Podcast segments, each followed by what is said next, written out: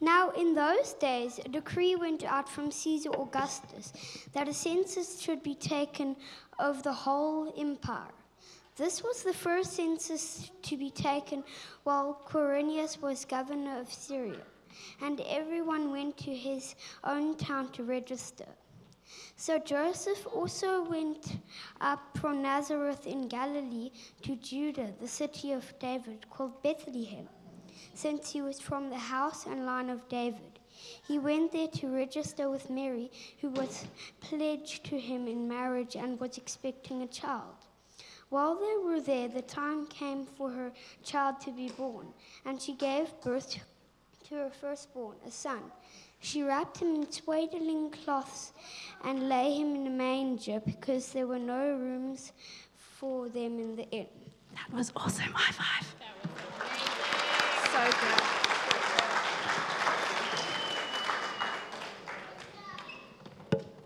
Thanks, Leo. That was amazing.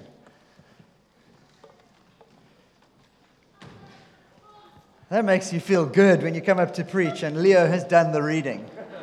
You've got the job, bro. Merry Christmas, everyone. It's so great to be together. Thank you. Merry Christmas. So, it's a treat to be here, and it's a treat to be speaking to you briefly, and it's really cool to have everyone, kids included. Um, last night, we were uh, about to uh, go to sleep. The kids were in their beds, lights were out, it was quiet. We had said our prayers, we had said goodnight, and I was still sitting in the room about to walk out when suddenly crash. It was the most unbelievable crash and bang. I saw the curtain move, and then suddenly the lamp falls over, the bottle of water falls over, everything's lying on the floor, and the two girls, Chloe and Josie, they sit up, and we're going, What just happened? And I didn't know what had happened, to be honest with you. I was like feeling the same. My heart was beating. What had just happened? The curtain bulged. And Anna looks at me and she says, Dad, I thought Santa was coming through the window there the Southeaster had done its thing again, but uh, we all thought maybe Santa was just a little bit early that day. And um, anyway, it wasn't Santa, but we did find some uh, evidence this morning that maybe he did pitch up a little later. But um, I hope you are having a thrilling and exciting uh, holiday. If you are on holiday, if it's soon to begin, I want to talk to us briefly about what do these three things have in common? This and this and this. What is, who normally sits on one of these and wears one of these? It is a very floppy one. Yes, a king. You're right. Kings normally have stronger crowns, right? But I want to talk today about a king, exactly like that. Except I want to talk not about one king, I want to talk about two kings. Because in the story that Leo just reminded us of, there are actually two kings that are being spoken about. In fact, the writer who writes this book called Luke is intentionally trying to help us to realize that he's not writing about one king. He's trying to help us see that in the time there were actually two kings, two very different types of kings. And those, this king, I want to explain to you these two kings through these three different pictures a sword, which I will show you just now, a, a crown, and a throne. There is a lot of excitement about this sword. It gets more exciting when it comes out of its sheath. But did you see in that reading, if we could show the first uh, verse? In those days, a decree went out from Caesar Augustus. The writer is trying to say, Luke is trying to say, do you know what? There was a world into which Jesus was born where people didn't think that Jesus was king. In fact, they all thought that there was a totally different king named Caesar Augustus. And you're going to pick up so much of the language of this amazing passage of scripture where it is almost like it's taken from the language of Rome and it begins to be applied to this new king that is coming. This new king that's coming. So, firstly, let's look at this crown. Do you think this would fit me, guys? Oh, it does. How do I look? Not good. Okay, I'll take your advice. Thank you for the fashion advice in the fifth row over there. The crown symbolized glory and honor. A crown symbolized that a, a king was the one who deserved to receive the glory, who deserved the honor. It was him who was in charge. And if a king was wearing a crown, you knew there was no one in the land who was more powerful than him. And that's why Caesar Augustus, the leader of the Roman Empire of the time, had a very fancy crown. It probably looked a lot like that one. And so it's important to understand that as Jesus is born into the world, there's another king who sees himself to be not just the king over the, the people of Israel, he thought he was the king over the whole known world. That's how he understood himself. He was so powerful, in fact, that he could convince every single person in the land that he wanted to count how many people lived in his empire. So he said, You go back to where you were born, and I want to count you. So even if you were eight and a half months pregnant with a really large belly with a baby inside of it, you would have to do what the king said and get on a donkey if you had a donkey, and you would have to walk as far as it took you. Mary's journey was about as far as from here to Robertson. Wow. Anybody driven to Robertson lately? Maybe. Anybody walked to Robertson lately or been on a donkey there? Definitely not. That is a long way. But this king was so powerful that he could send the people all over his kingdom and get them to do whatever he wanted because he had the crown. He was the one who was in charge. Now, Jesus is born into this kingdom. And we get this language that, in fact, there is a new king who's coming. But he, but he comes in such a different way. It's, it's fascinating. I think of in verse 8, it says this, it carries on. It says, In the same region, there were shepherds out in the field, keeping watch over their flock by night, and an angel of the Lord appeared to them. And the glory of the Lord shone around them, and they were filled with fear, the right kind of fear, like wow fear. And the angel said to them, Don't be afraid, for behold, I bring you good news of great joy that will be for all the people. For unto you is born this day in the city of David a Savior who is Christ the Lord. And this will be a sign for you. You'll find a baby wrapped in swaddling cloths and lying in a manger. And suddenly there was with the angel a multitude of the heavenly host, praising God and saying, Glory to God in the highest, and on earth peace among those whom he is pleased. Think about this for a moment.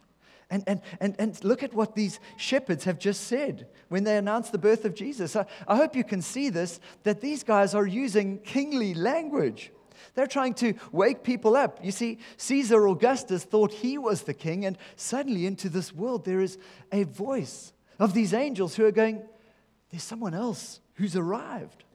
27 years before Jesus is born, there's this guy named Diodorus. And uh, he said this, he wrote this down, and said, the boundaries of the empire equal the boundaries of the earth. Can you imagine how good Caesar Augustus would have felt with his crown on, sitting on his throne, and somebody says, The boundaries of your empire are as big as the earth. And into that world comes this little baby Jesus. And into that world, this uh, Caesar Augustus, he would tax people to, to have the money to be able to do things like build big fancy stadia and uh, build big roads. He had all sorts of money to do all sorts of things. And you know what? The other king is born into a manger. He's born into this little, tiny little space that's usually used for animals how different he was. I think of Philippians 2, which says this Jesus, being in very nature God, didn't consider equality with God something to be used to his own advantage. Rather, he made himself nothing by taking the very nature of a servant, being made in human likeness. You see, where earthly kings quickly pick up their crowns and put it on and say, Look at me. This heavenly king comes and he says, I'll enter in into a humble space. I'll show the world that I don't look for the kind of glory that kings look for. I will become a servant. Okay, now the part you've been waiting for. Not only is the crown important, but, but what is this? This, my friends, is a real sword. Could shave with this. The sword in any royal empire meant salvation. It meant power. If a king had been successful with the sword, it meant that he was the one who had brought salvation. He had brought freedom to the people because he had subdued other nations. He had caused a sense of flourishing because he had wielded the sword. He had used his power to bring freedom and to bring a kind of salvation to the people. Now, Caesar thought he was Lord. Do you know the most common thing that a Roman person would say in that day? They would say this Caesar is Lord. That was a common saying. You would arrive into a big stadium or you'd arrive into a small group of people and they would go, Who is Lord? And everyone would go, Caesar is Lord. That was the common statement of the day. Uh, I think of this uh, when the Priene calendar in 9 BC, nine years before Jesus is born, this is what it says about Augustus. You can read with me. Augustus, whom providence, providence is God in a way, their version of God, has filled with virtue for the benefit of humanity, and who has in her beneficence granted us and those who will come after us a Savior who has made war to cease and who shall put everything in peaceful order with the result of that birth of the of that the birthday of our God signaled the beginning of good news for the world because of him now listen carefully this is not being written about Jesus this is being written about Caesar Augustus just think about it. Does, that look a little bit familiar? Some of that language? Good news. God, do you know that they thought of, of Caesar Augustus as a kind of God? He was the one who would save the world, and many emperors in that time were seen to be as a kind of God. But so different to them was Jesus. Now, let's compare the language just for a moment. Look at it. You see, the top one is Luke chapter 10, and the bottom one is this Priene calendar. Notice how it speaks about in the red all the people. There would be a benefit to humanity. There would be a savior, the same word in yellow, that there would be a baby wrapped in swaddling clothes. There would be a birthday, that God would be birthed into the world. And in the green, that there'd be good news for the world. Here's the thing. When the angels come to those shepherds and they say that good news of a Savior has come, they have come and they have taken this language this stuff that was spoken about Caesar Augustus, and they say, You've got some news, Caesar Augustus. You think you're powerful. There is another Savior who's coming. He is completely and utterly different to Caesar Augustus or any king that has come and any king that will come. He will not throw this around, he will not save with the sword. In fact, he's going to put it back in its sheath, he's going to button it up, and he is going to do a whole new version of salvation. He is going to love by giving up his life. He's going to be the one who shows love by showing that actually it's better to lay down your life. Philippians 2, verse 8 says it like this Being found in appearance as a man, he humbled himself by becoming obedient to death, even death on a cross. This was not a king who came wielding a sword. This was a king who came putting down his sword. In fact, it was at his death that a sword went into his side and he died for the, the good of humanity. His salvation for humanity was so different than other kings would have expected. 1 Peter 2, verse 24 says, By his wounds we have been healed. He didn't use the sword, he received the sword so that he could save us. Wow. And then, thirdly, what is this? It's a it's a throne. Thank you. Brilliant. It's a throne. Do you know what a throne symbolized? It symbolized the lasting rule of a king. A king wanted to rule for as long as he could. Sitting on this throne meant that he was the king and that he could rule for a long time. And as long as he was on the throne meant that he was in charge. But you know, no king has been able to sit on the throne forever. It just hasn't been possible. You, one of the saddest things to do is to go study how much effort kings and queens have put into their tombs to make it feel like they would last forever. In fact, the Roman uh, kings did some of the best efforts because they tried to get themselves into the calendar. That when they had a birthday, Julius Caesar had a birthday, and what month was he named after? Julius Caesar? July. Correct. Augustus Caesar, what month is he named after? August. Amazing. These guys tried their best to put themselves into history forever so that they would never be forgotten, so that they would have a throne that would last forever. But even the Roman Empire never lasted forever. It came and it went. And the same with the Greek Empire, and the same with every other empire, whether it's Babylon or whether it's Western uh, uh, kind of domination. All empires come and empires go. Verse 15 of Luke says, When the angels went away from them into heaven, the shepherds said to one another, Let's go to Bethlehem and see this thing that's happened, which the Lord has made known to us. And they went with haste and found Mary and Joseph and the baby lying in a manger. And when they saw it, they made known the saying that had been told them concerning this child. And all who wondered, who heard it wondered at what the shepherds told them. But Mary treasured up all these things, pondering them in her heart. And the shepherds returned, glorifying and praising God for all they had heard and seen.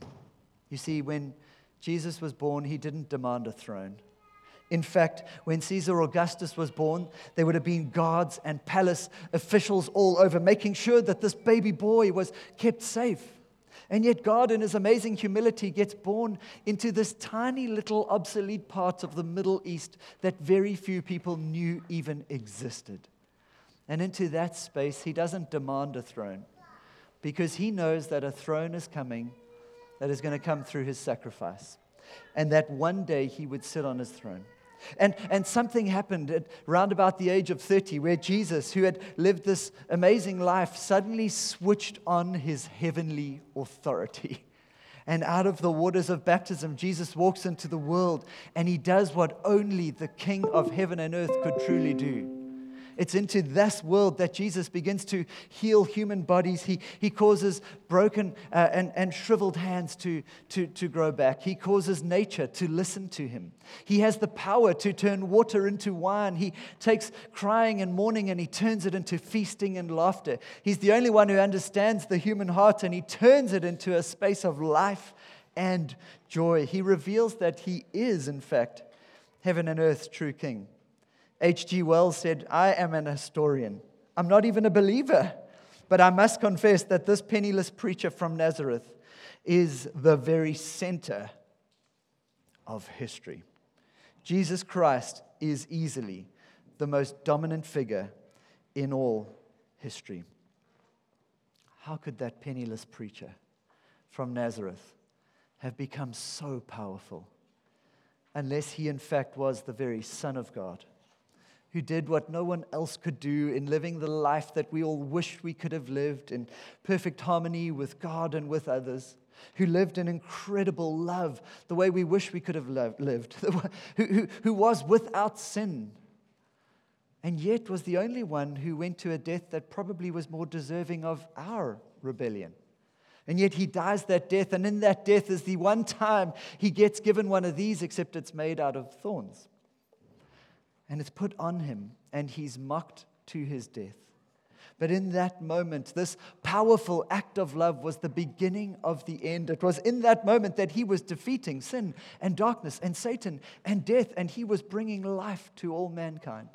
The very life that he displayed in his ministry becomes available to humanity when three days later he rises from the dead and he shows that he is heaven and earth's true king and that the kingdom of God is being unleashed onto humanity, and that it's up to us to say, Yes, I want in.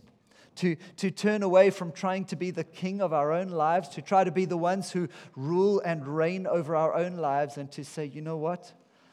I'm done fighting for myself. I'm going to put down my own swords and I'm going to let the King Jesus fight for me. I'm, I'm done trying to get glory for myself and, and trying to keep all the crowns for myself. I'm going to put them down and I'm going to live for His glory.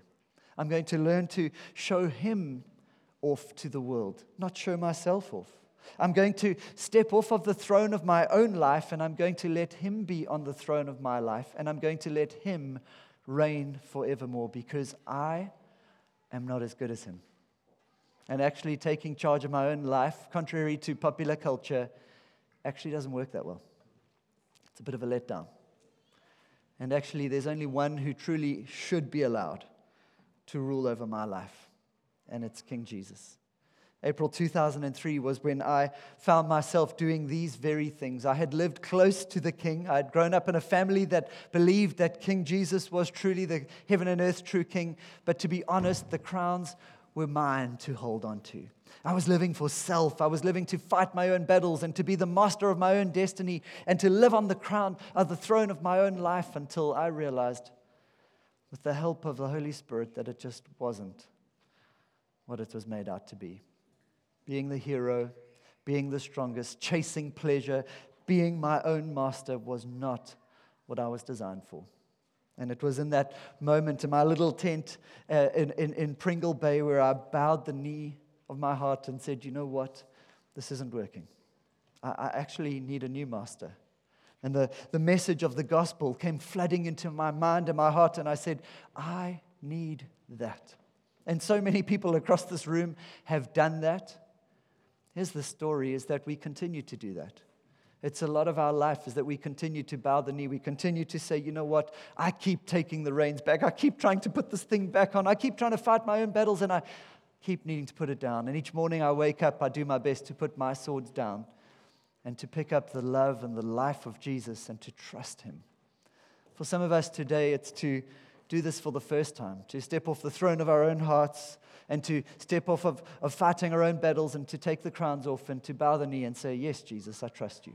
It's actually very simple. All he said was just change your mind and start to trust me with your whole life, and I will do more than you could imagine. So simply trust me. That's all he's asking. Trust. Put your trust in him. Receive his love, receive his forgiveness, and he will do more than you could imagine. So today, do that. I, I want to encourage you. I want to encourage you to say yes.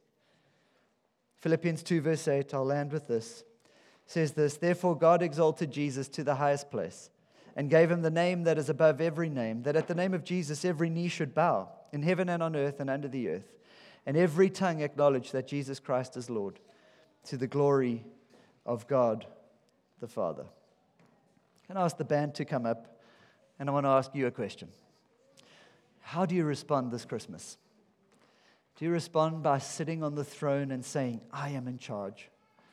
Or do you step off the throne and take the crown off and say, You take charge? I'd say there couldn't be a better thing to do this Christmas than to stop serving self and to let Jesus serve you with his love, to let Jesus give you his royal love. Because when you step into his throne room, he gives you more than you could imagine. He gives a fresh identity, one we don't need to achieve and fight for and prove. He gives you an identity that you receive. Child, beloved, cared for. Your future is cared for, your past is dealt with, and the present is a space of contentment. It's a case of saying yes. We're going to stand. Not saying that everyone who stands is symbolizing stepping off the throne, but I do want to ask you that as you step off or uh, get off your chair, that it would somehow symbolize you stepping off the throne of your own life, being in charge of your own life, and saying, actually, this Christmas, I stand up and I let Jesus sit on the throne. I let him wear the crown, and I let him fight my battle and be my savior. And this Christmas, I celebrate that there's nothing I can do to save myself. It's by his grace. There is no earning this. It is by grace, the scriptures say, we are saved. Today, let's savor that grace. Like we're going to enjoy love and friendship from family, times that by a billion is what you get in Jesus' life and death and resurrection. So, Jesus, as we sing today, as we step off of these, or we stand up off these chairs, we thank you that there is no one more worthy to sit on, sit on the throne of our lives than you. This Christmas, we celebrate that you came into the world unlike any other king gentle and lowly, humble, and yet all powerful. Today we thank you. We honor you as the King. Let's stand. Let's sing.